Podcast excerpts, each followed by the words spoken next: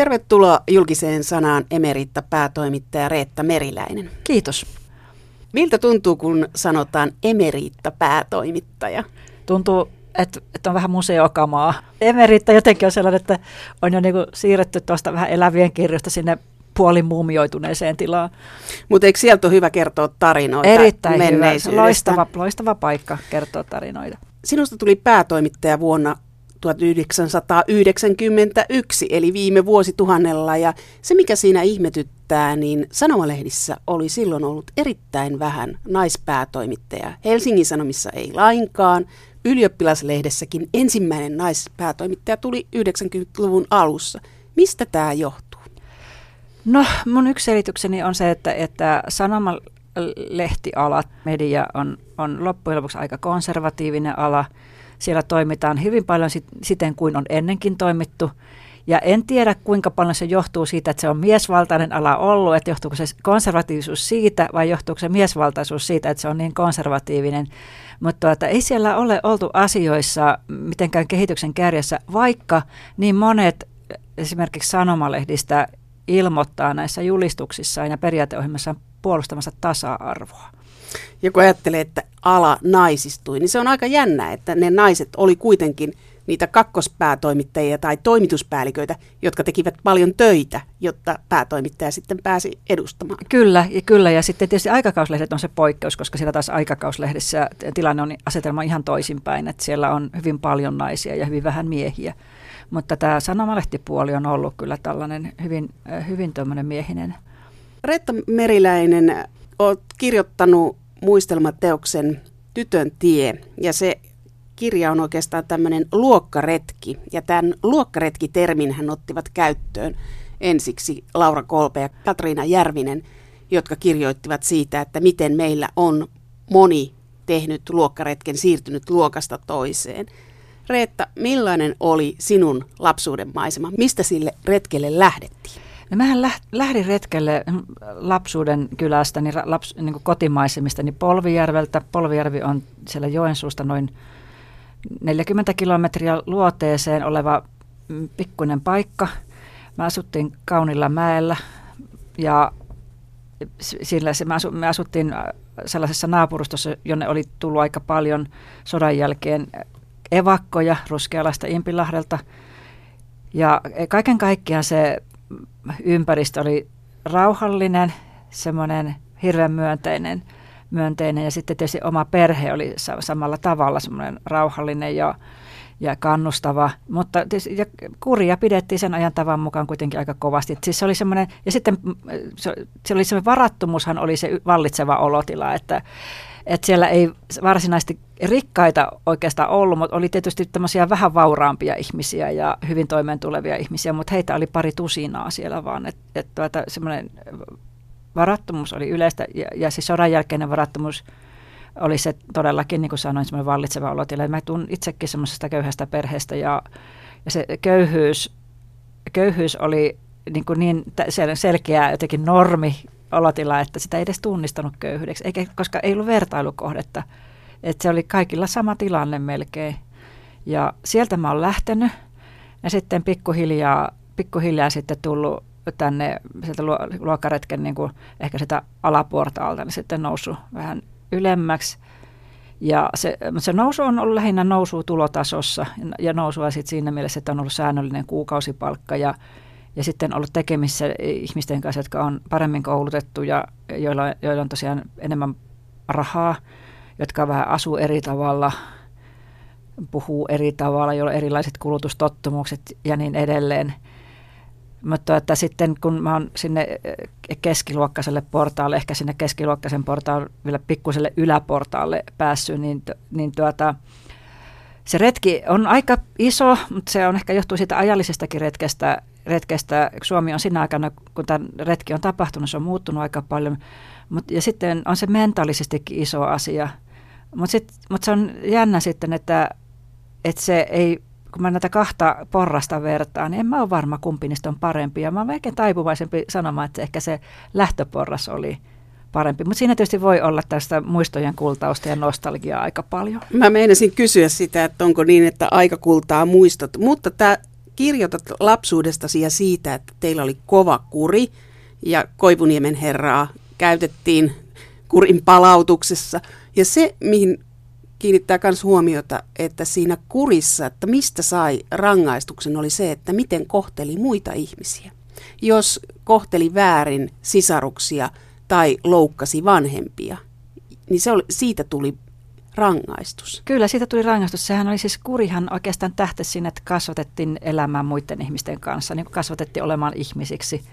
Ja et tietysti mulla, mun vanhemmat, kun ne kuritti, ne kyllä sitä piiskaa tuli, mutta siinä ei ollut sellaista väkivallan lisämaustetta, vaan he todellakin niin, sanotaan, että kurittivat rakkaudella ja näin, ja to, to, todellakin niin se oli myöskin aika selkeä, että oli etukäteen tehty selväksi, että, että miten pitäisi olla. Ja, ja sitten, sitten jos ei toiminut niin kuin oli ohjeistettu, niin sitten sitä seurasi sitä piiskaa.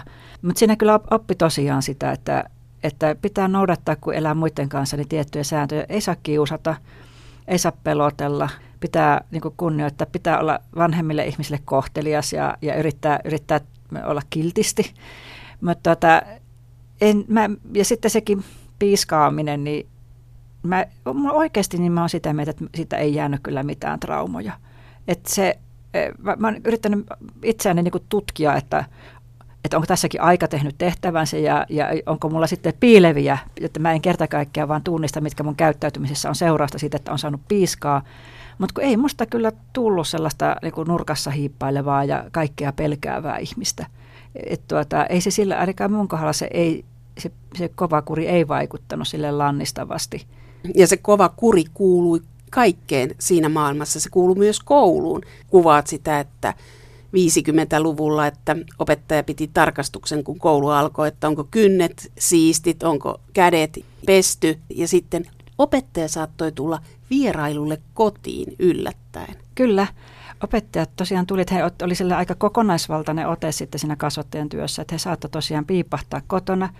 Ja usein oli joku sellainen niin kuin näennäinen asia, että minkä takia tultiin käymään, mutta mä luulen, että silloin oli hyvin paljon se, että opettajat tulee vähän kurkkaamaan sit, myöskin sitä, että minkälaiset olot siellä kotona on ja vähän katsomaan, että onko siellä jotakin semmoista ongelmaa, joka olisi enemmän tai vähemmän näkyvillä. Ja pitää muistaa, että elettiin 50-lukua ja siellä oli, oli paljon, niin paitsi, paitsi tätä köyhyyttä e, ja, ja sitten isoja perheitä, siellä oli myöskin sodan, sodan vaurioittamia miehiä aika paljon, joille tuota, se, se elämän lohtu saattoi tulla pullosta ja joiden käyttäytyminen saattoi olla hyvin arvaamatonta. Et mä luulen, että opettajat vähän sitäkin siinä sitten katsoo, että onko täällä nyt lasten ja vanhempien suhteet silleen kunnossa vai onko, onko todella semmoinen, että on pelkoja, pelkoja väkivalta sitten hallitseva ilmapiiri toisaalta voidaan sanoa, että pidettiin kontrollia, että opettaja halusi hallita tai kontrolloida. Parhaimmillaan se oli huolenpitoa.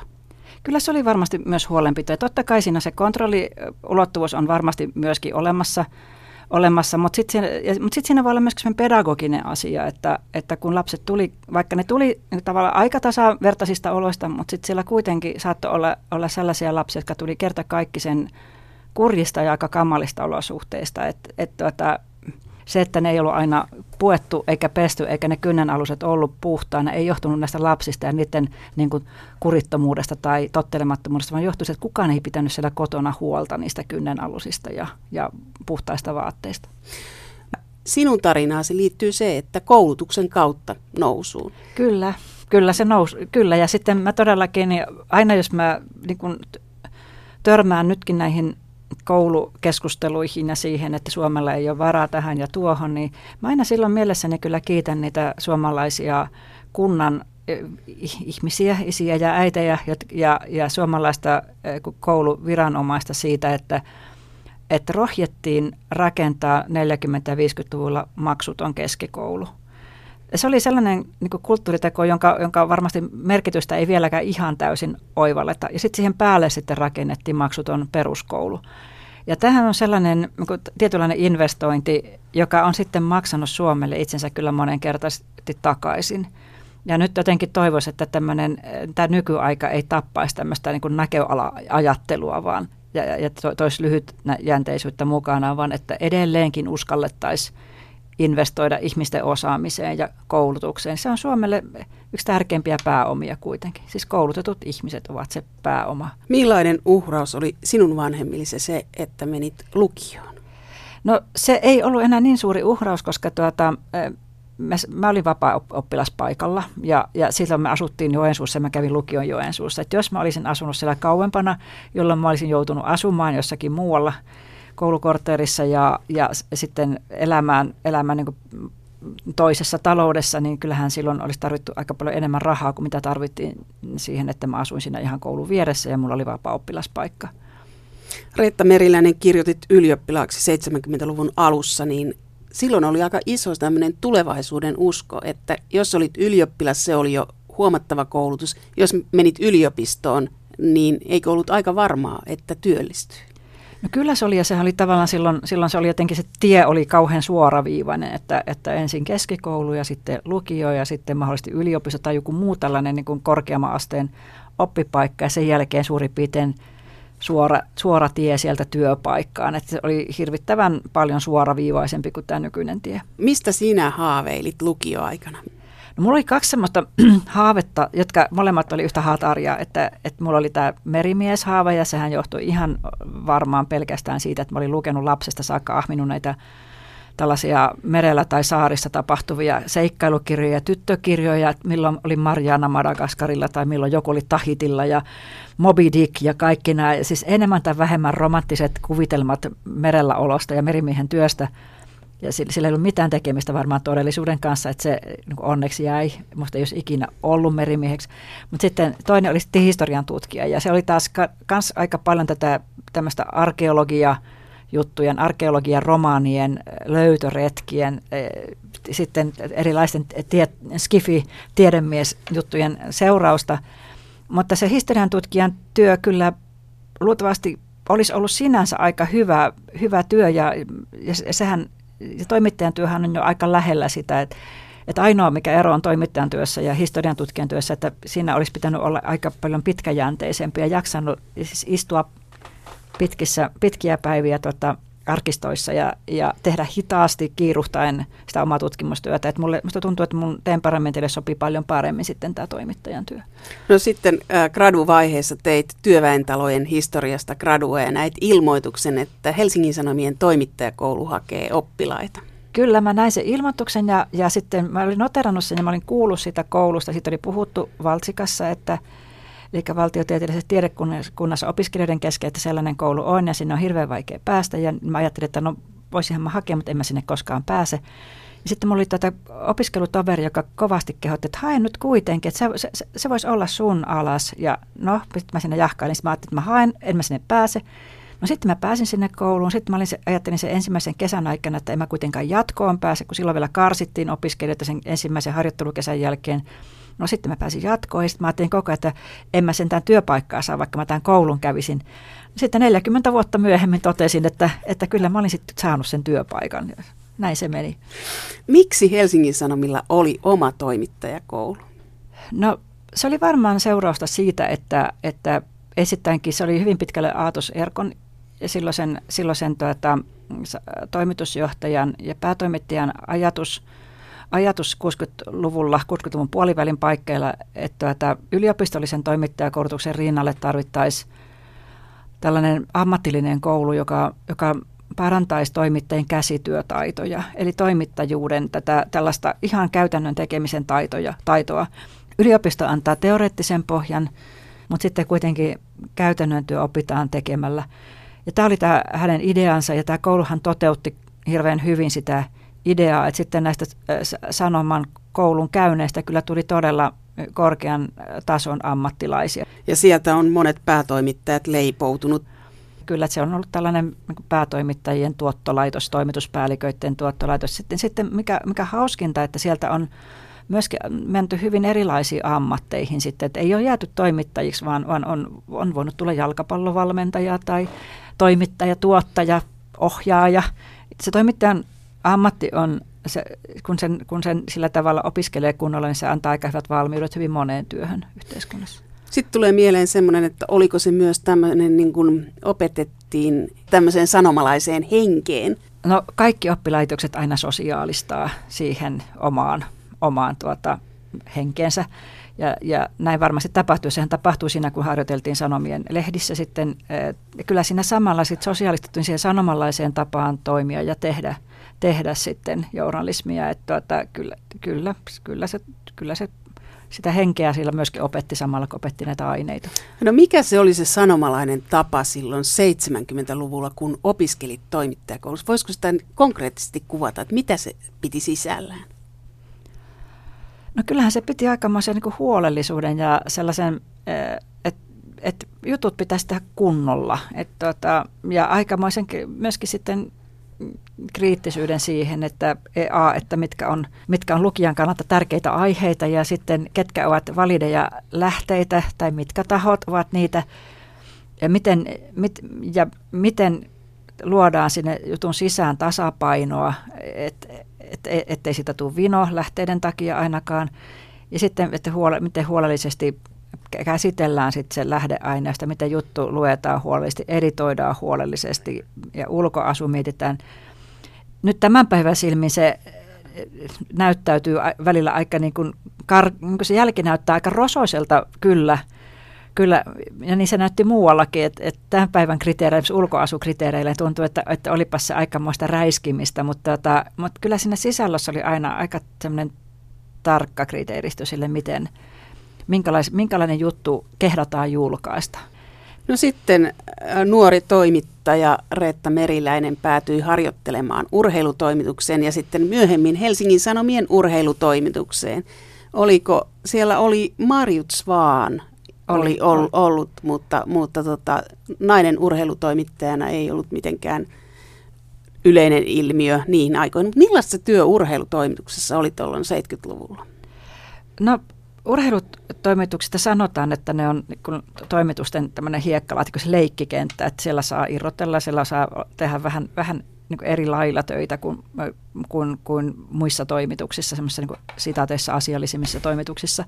Mutta tota, siis se on samalla hirveän kova maailma, koska, koska urheilu tapahtuu viikonloppuisin ja iltaisin hyvin pitkälle. Ja kun tapahtuu iltaisin ja lehdet valmistetaan iltaisin, niin se tarkoittaa sitä, että yleensä aina on aivan, aivan hurja kiire kiire ja siis aikaa siihen jutun kypsyttelyyn ja tuottamiseen ja valtavan vähän. Ja se on, tavallaan se on hyvin vaativa asia, mutta tavallaan se on sellainen asia, mikä, mikä kasvattaa, kasvattaa hyvin tehokkaasti aivotoimintaa. Että se on, kun ei ole aikaa miettiä, jahkailla ja jahkailla ja, ja, ja pureskella hirveästi, niin sä joudut miettimään semmoisella niin 110 prosenttisella teholla, että mikä tässä jutussa on oleellista, minkä mä haluan kertoa just, just tästä kilpailusta. Ja, ja se niin kuin pakottaa todella sitä aivo, aivoja fokusoimaan, pakottaa löytämään hyvin nopeasti sen oleellisen ja epäoleellisen eron.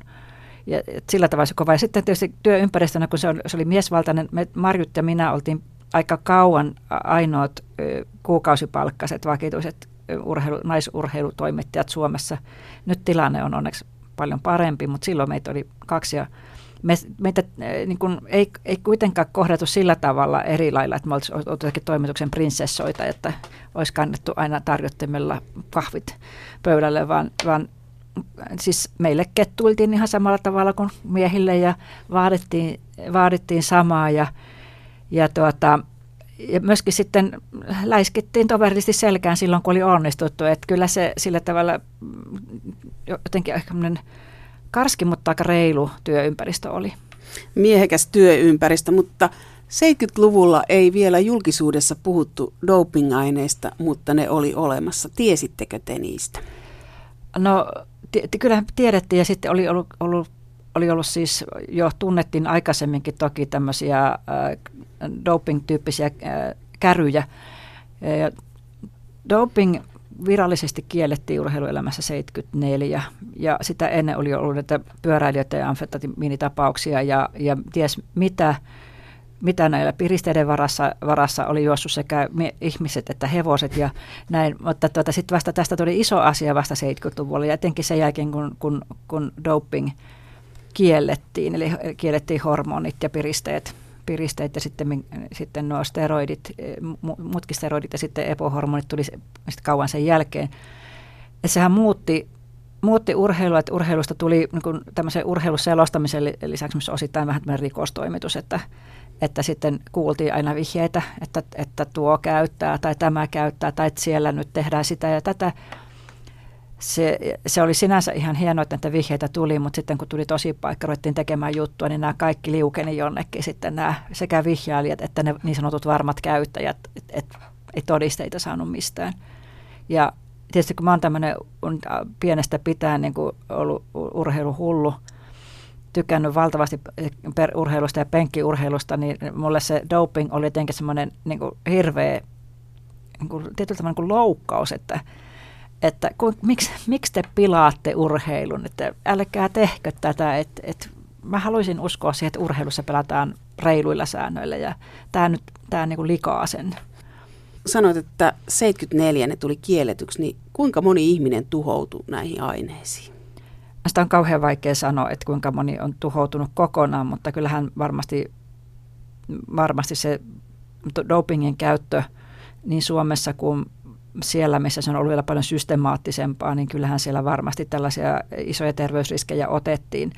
Ja kyllähän ennenaikaisia kuolemia on tullut urheilussa ja just niissä lajeissa, joissa – joissa tuota, doping oli aika yleistä ja nimenomaan tämä hormonien kanssa, kanssa pelaaminen, että et tuota, ei, niitä riskejä ei, ei tiedostettu ja, ja, sitä, ja yleensäkin niin ilmeisesti urheilu ajattelee hirvittävän lyhytjänteistä, ajattelee sitä urheilijan lyhyttä niin kuin uraa ja ajattelee ehkä seuraavia kilpailuja, mutta ei ajattele, että pitäisi elää vielä 50-vuotiaaksi tai 60-vuotiaaksi. Että, että sitten pikkuhiljaa pikkuhiljaa sitten on huomattu, että minkälaisia vaurioita ne aiheutti. Sitten etenkin kun se käyttö saattoi olla, saattoi olla lääkäreistä huolimatta aika kontrolloimatonta, että varmuuden vuoksi napattiin aina kolme kertaa enemmän kuin mitä lääkäri oli määrännyt. Että se oli aika villiä puhetta. On kaikki sitten niin kuin jälkikäteen pa- paljastunut pikkuhiljaa. DDRn iso kupla puhkesi, kun DDR lakkasi olemasta ja siellä on sitten myöskin tuo vanhan Neuvostoliiton jäljiltä aika paljon, paljon ja Suomesta, muista Pohjoismaista jonkin verran et, ja Englannista, Ranskasta, kaikkialta niitä tulee. Et ei, ei tässä voi kukaan sanoa, että, että olemme, olemme urheilijat pelkästään puhtain eväin tai puhtain asein. Et, et se, joka niin sanoo, niin luultavasti huijaa vähän. Se on ilmiö, joka on koko ajan tuossa toimittamisessa ollut, mutta siihen ei päässyt käsiksi. Mutta sitten urheilutoimittajana Helsingin Sanomissa pääomistajalla ja johtajalla Aatos Erkolla oli omat lempiurheilulajinsa ja yksi niistä on taitoluistelu. Miten se näkyy tuolla urheilutoimituksessa, että Aatos Erkolla on omat lempilajinsa? Lehti seurasi taitoluistelua hyvin intensiivisesti ja kun taitoluistelu ehkä on kuitenkin pieni laji verrattuna joihinkin Suomen, äh, Suomessa suuriin lajeihin niin kuin hiihtoon ja yleisurheiluun ja sitten, sitten jääkiekkoon ja jalkapalloon, niin se tilahan oli, oli suhteessa paljon isompi kuin mitä muissa tiedotusvälineissä sitten tuli näille tuli tälle taitoluistelulle ja, ja telinevoimistelulle myöhemmin. Ja se, että, että Helsingin Sanomista matkustettiin seuraamaan näiden lajien arvokisoja. Ja sitten kun oli talviolympialaiset esimerkiksi, niin kyllä taitoluistelua aina sitten seurattiin ja ihan näkyvästi. Muuten se olisi voinut hukkua sinne kun vähän niin sanottujen isompien talvilajien sekaan. Mutta sitten ei sieltä kyllä ohjeita tullut. Palautetta toki saattoi tulla, että jos oli, oli kehuttu väärää ihmistä tai väärin perustein, niin kyllä palautetta saattoi tulla. Tai, ja sitten saattoi tulla tämmöinen, että oli juttu leikattu ja sitten siinä pienellä säntillisellä käsialalla oli, oli merkattu kaikki ne kohdat, joista, joista Erkko oli eri mieltä. Mutta yksi sellainen palaute mulle jäi mieleen, että, että kun mä seurasin telinevoimistelu, mikä oli myöskin Erkon yksi tämmöinen lempilaji, ja sitten hän aina, kun hän seurasi kansainvälisiä lehtiä, niin hän sitten aina lähetti leikkeitä ja Mä yleensä kauhean paljon lueskelin myöskin näitä kansainvälisiä lehtiä, etenkin niistä, ni, niitä lehtiä, joissa käsiteltiin telinevoimistelua hyvin. Ja sitten mä kerran sain hänelle, hänelle sellaisen leikkeen, jossa oli leikattu Neue Zürcher Zeitungista pätkä jostakin kilpailusta. Ja sitten että miksi, miksi HS ei koskaan kirjoita tällaisia, tällaisista kilpailuista ja tällaisista asioista. Ja sitten tuota, mä luin sitä leikettä ja täytyy sanoa, että hiukan kiukkusena sitten mä leikkasin Helsingin Sanomista jutun ja sanon, että olimme liikkeellä jo ennen Neue Zürcher Zeitung ja terveisin Reetta. Ja lähetin se hänelle, että tuota, sillä kertaa se kritiikki oli vähän niin kuin ansaitsematonta. Helsingin Sanomilla meni erittäin hyvin silloin 70-luvulla ja nousu jatkui 80-luvulla ja 90-luvulla. Miten se näkyi toimittamisessa, että oli tämmöinen mahtilehti, että taloudellisesti meni niin hyvin, että välillä kaikkia ilmoituksia ei voitu julkaista, koska lehdestä olisi tullut niin paksu? No se se tarkoitti sitä, että lehdellä oli, oli resursseja, että, että ihmisiä pestattiin vaikka ei kukaan niin kuollut tai jäänyt eläkkeelle, ihmisiä pestattiin ihan tarpeiden mukaan. Toimitus matkusti aika paljon.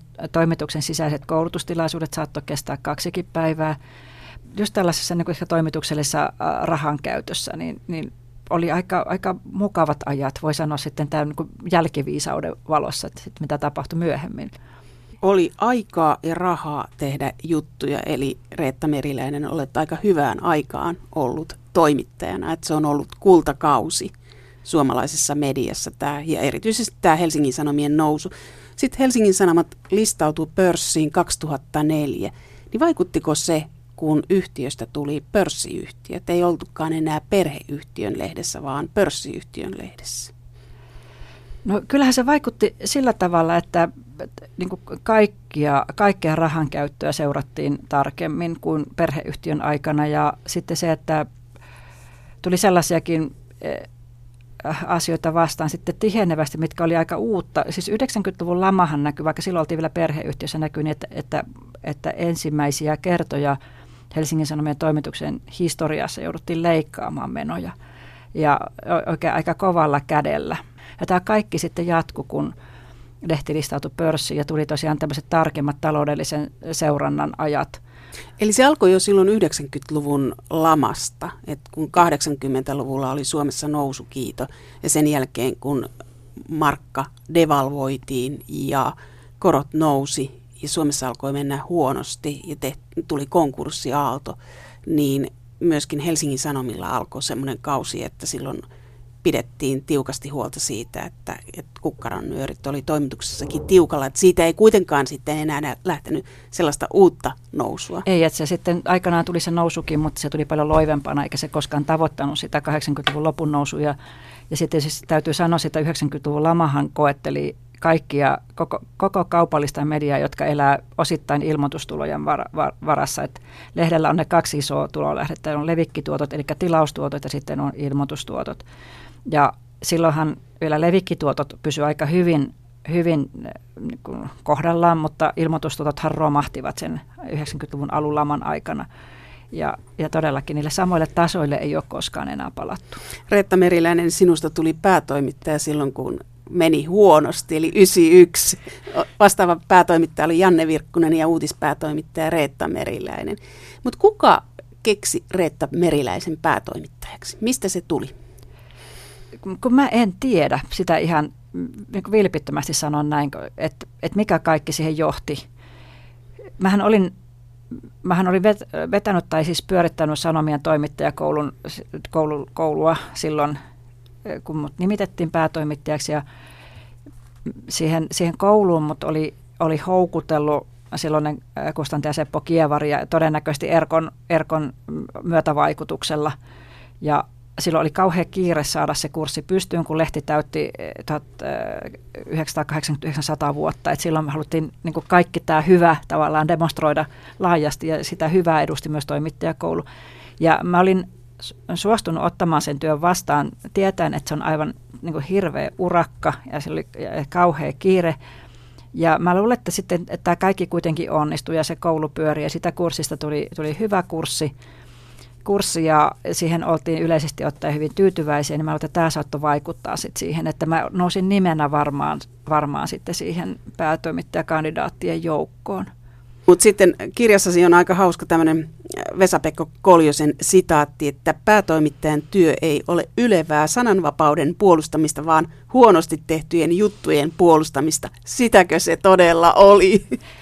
osa, osa siitä työstä oli sitä, että, että, että sehän tarkoittaa, että muuten, se voi olla muuten aivan todella hyvin rakennettu juttu, mutta siellä yksi fakta on väärin, jolloin se yksi väärin oleva fakta leimaa koko sitä juttua. Tai sitten se on sellainen niin keskeinen fakta, että, että juristit pääsevät siihen kiinni ja puhumattakaan siitä suuttuneesta kohteesta, että, että näitähän, näitä asioita hän selvitellään päivittäin ja näistä asioista kirjoitetaan vastineita julkisen sanan neuvostolle ja näitä asioita sitten mahdollisesti käräjäoikeudessa oikeudessa myös, myös kun sitten selvitetään ja, ja sitä olisi kauhean, olisi kauhean hienoa, kun pääsisi vaan puhumaan silleen sananvapaudesta ja demokratiasta ja siitä pienen ihmisen puolustamisesta, mutta siinä kyllä aika usein tosiaan puolustetaan sellaista, sellaista hatarasti tehtyä juttua, että et tuota, sit se on sitä toi päätoimittajan arkipäivää myöskin kun aloitit, niin se oli aika, jolloin EU häämötti, tai silloin sanottiin EY häämötti, ja Helsingin Sanomilla oli kyllä ihan selkeästi kanta, että Suomi liittyy Euroopan unioniin. Niin millaiset ohjeistukset päätoimittaja sai, miten tätä luotsataan? No meillähän kun lehti ilmoitti pääkirjoituksissa jo varhaisessa vaiheessa kantansa, että se tukee EU e, e tai EU-jäsenyyttä, niin se tavallaan se, se keskustelu oli jo käyty. Ja sitten, mutta se mitä käytiin se toimituksen sisällä sen lisäksi oli se, että, että kuinka me kerrotaan EUsta niin, että me pysytään tasapainossa, että, että me kerrotaan kerrotaan kriittisiä asioita ja me kerrotaan myönteisiä asioita. Eli koko ajan yritetään lukijalle kertoa, mitä hyvää seuraa, mitä, mitä kriittistä seuraa, jos liitytään jäseniksi. se, se oli t- tavallaan mun työtä aika paljon vaania sitä tasapainoa. Et kun yhtiö kävi oma kampanjaansa ja sitten lehti oli pääkirjoituksessa ilmoittanut sen oman kantansa, niin tästä kaikesta huolimatta pitää katsoa, että uutissivuilla sitten ihminen pystyy tavallaan itse punnitsemaan niillä saamilla eväillä, että kannattaako hänen äänestää EU-jäsenyyden puolesta vai sitä vastaan. Et, et tämä, oli sitä, tämä oli sitä uutistoiminnan tehtävää. Sanoit Reetta Meriläinen, että lehti kävi omaa ja yhtiö omaa kampanjansa. Mitä, mitä sä tarkoitat sillä, että yhtiö kävi, tukiko se tai rahoittiko se jotakin? No yhtiöhän omisti sitähän kaikki, kaikki tuota lehteä lukeneet ihmiset tie, tiesivät, että sanomayhtiö oli mukana siinä ilmoituskampanjassa. Ja sitten, sitten lehti, siis lehti Helsingin Sanomat ei käynyt toimituksellista kampanjansa, mutta, vaikka, mutta oli kertonut toki sen kantansa sitten EU-jäsenyyteen. Ja me yritettiin sitten käydä tämmöistä tiedonvälityskampanjaa, että hyvät ja huonot puolet, että, että punnitkaa näiden avulla sitten kantaa ne hyvät lukijat. Tuo on aikamoista taiteilua, mutta myöskin NATO-keskustelua käytiin siinä 20 vuotena, kun olit päätoimittaja. Lehti on kertonut NATO-kantansa pääkirjoitussivulla myöskin, että, että se, on, se, oli, se, oli tuota, se on siellä ihan luettavissa, että se oli, oli olemassa ja, ja myönteinen. Mutta uutissivuillahan sitten tavallaan tämä ei uutissivujen elämään vaikuttanut ollenkaan samalla tavalla kuin se EU-jäsenyys, ainakaan mun, mun nähdäkseni. Että tuota, sitä lehteä leimaa hyvin paljon se, minkälaisen kannan se ottaa pääkirjoituksissaan. Että sehän on se sitten se lehden niin virallinen kannanotto. Reetta Meriläinen, mikä on vaikeinta, mikä päätoimittaja aikana siis sattui? Mitä jouduit miettimään, miten tässä toimitaan niin kuin julkaisun suhteen? Vaikeimpia päätöksiä on ollut kaikki ne, joissa ollaan tekemisissä ihmishenkien kanssa.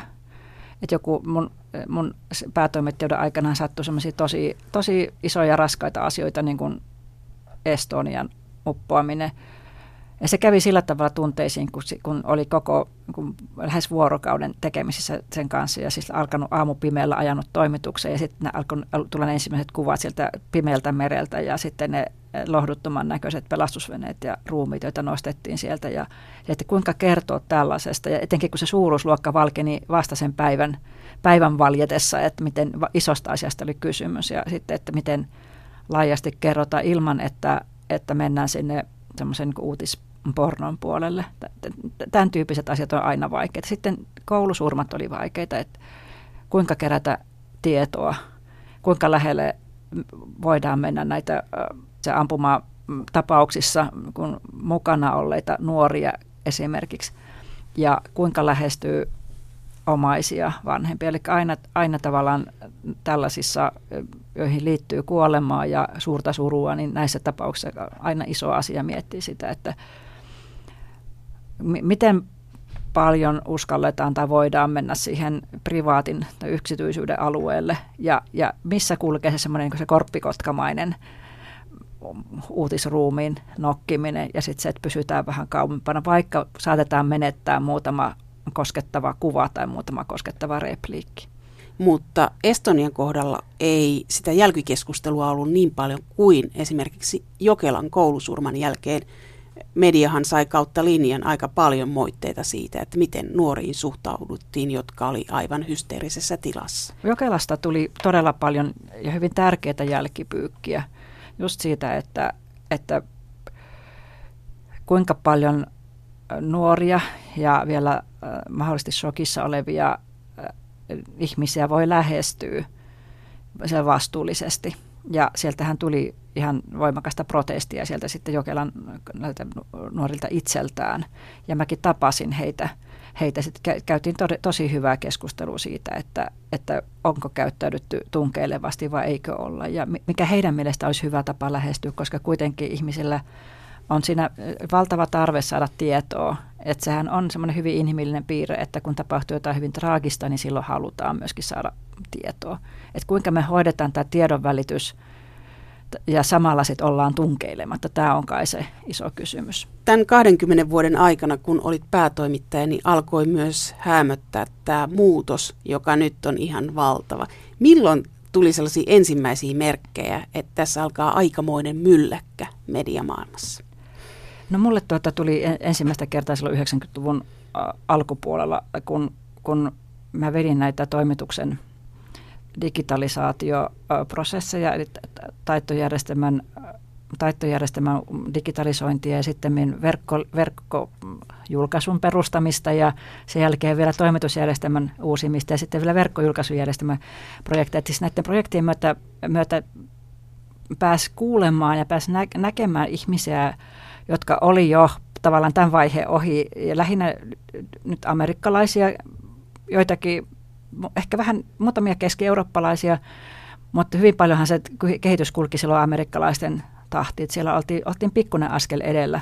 Näin siinä kuuli sitten, sit samalla aina kuuli näitä myöskin tällaisia visionäärejä, että, että minkälainen tulevaisuus on edessä. Ja kyllä se sitten alkoi pikkuhiljaa hahmottua, että tämä tulevaisuus on, on verkossa, että se on nimenomaan siellä. Ja sitten alkoi myöskin hahmottaa se, että, että emme ole kohta ainoita toimittajia, että on, tulee olemaan rinnalla miljoonia muita toimittajia ja jokainen on kustantaja tai julkaisija ja, ja sitten, sitten, äh, sitten yhtäkkiä put, siis ensin putkahti joukkoomme Google, Tuonne, siellä oli Yahoo ja Altavista oli nämä hakukoneet yleisimmin käytetty. Sitten yhtäkkiä kuuli tämmöinen Google, että hirveän hyvä hakukone. No nyt maailman arvokkain yritys, muistaakseni. Ja sitten, sitten, sitten tuli tämä sosiaalinen media. Se alkoi tuossa 90-luvun aikana ja 2000-luvun alkupuolella alkoi alko hahmottaa, että nyt onkin, tämä on aika paljon isompi juttu kuin mitä alkuun näytti. Reetta Meriläinen, olet tehnyt tällaisen luokkaretken sieltä Polvijärveltä Helsinkiin ja yhdelle maan mahtavimmista paikoista Helsingin Sanomien uutispäätoimittajaksi, niin onko missään vaiheessa semmoinen, että et, et sulla olisi ollut tunne, että et sä et kuulu tähän maailmaan tai että, että et, et sä oot jotenkin niin kuin eliitin parissa, että tämä on erikoinen maailma? Joo, aika, aika montakin kertaa, että et tuota, kun kun mä en erityisen hyvin viihdy cocktailtilaisuuksissa, et, ihan jo sen takia, että mulla on aika huono kuulo ja sitten mä en tykkää sitä tungoksesta, enkä mä tykkää niistä poskisuudelmista niin hirveästi. Mä halaan mielelläni ihmisiä, mutta se ylemääräinen poskisuutelu on, on vähän vastenmielistä ja ja tuota, sitten, sitten myöskin monilla illallisilla sen takia, että ne on niin kauhean juhlallisia, että siellä, et niin kuin, sanotaanko nyt käytetään sanaa pönötetään, ja vaikka ruoka on hirveän hyvä ja kaikki puitteet olisi kunnossa, niin on, on semmoista ylen juhlallista ja jäykkää, että mä niissä viihdyt. Ja tällaisissa tilanteissa mä aika usein tunnen itseni ulkopuoliseksi. Ja mä oon ajatellut sitä, että se ei, ei välttämättä johdu ollenkaan nyt siitä seurasta, missä mä olen, vaan siitä, että, että, että tämä ei ole mun elämää, tämä tämmöinen, että, että että mä viihdyin niin paljon paremmin jossain konserttisalissa tai oopperan katsomossa tai urheilukatsomossa, jossain haisevassa hikisessä hallissa kuin, kuin tässä. Että et sehän on vähän niin kuin, se on vähän niin kuin mun vika, et, et, että, että mä tunnen niin ulkopuoliseksi itseni. En, en aina, mutta, mutta aika usein. Ja, ja tuota, se on myöskin tietysti sitä luokkaretki luokkaretki asia, että kun sä et ole lapsesta pitäen, sä et ole ollut siellä iltapukujen ja näiden kilis, kilisevien lasien maailmassa ja kristallikruunuja alla, niin, niin, niin se maailma on vieras. Ja, ja sitten mä vähän pahoin pelkään, että, että mä en myöskään ihan arvosta sitä tarpeeksi, että mä viihtyisin. Se on aikamoinen näkö, näköalapaikka. Mutta oliko missään vaiheessa sellaista työuralla, että olisi sanottu niin kuin taustasta, että, että jossakin kohdin sä kerrot siitä, että joku oli sanonut, että kun ei ole kalustettuja olohuoneita tai jotain tällaista, että oliko se yleistä tai oliko sitä olemassa? Kyllä sitä olemassa oli, että eihän, se, eihän sitä usein ei sitä sillä alleviivattu, mutta, mutta kyllähän, sitä, niin kuin, kyllähän sieltä tuli aina tällaista viestiä että kun ei ole kasvanut kalustetuissa olohuoneissa, niin ei voi ymmärtää tätä. Ja se on vähän sitä samantapaista kuin, että kun on nainen, niin ei voi sitä sun tätä.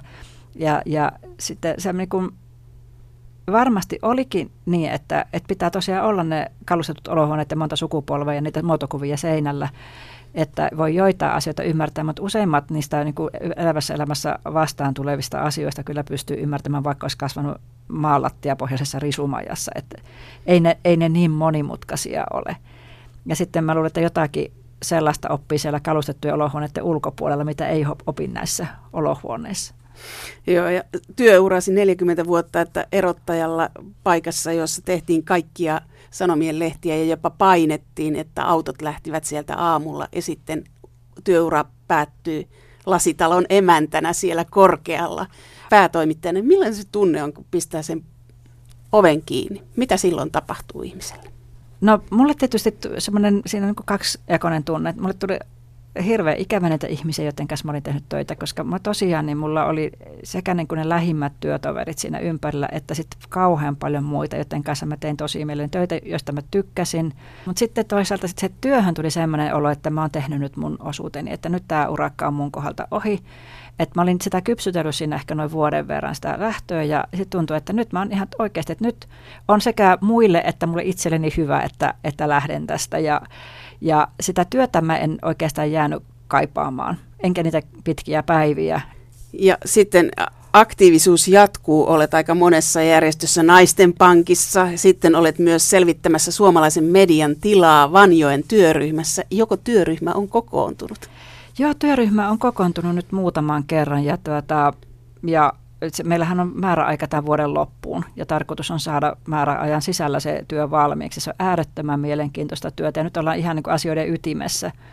Ja nyt meillä on se lausuntovaihe alkaa olla niin kuin valmiina. Työ on kesken, mutta voit sä raottaa jotakin?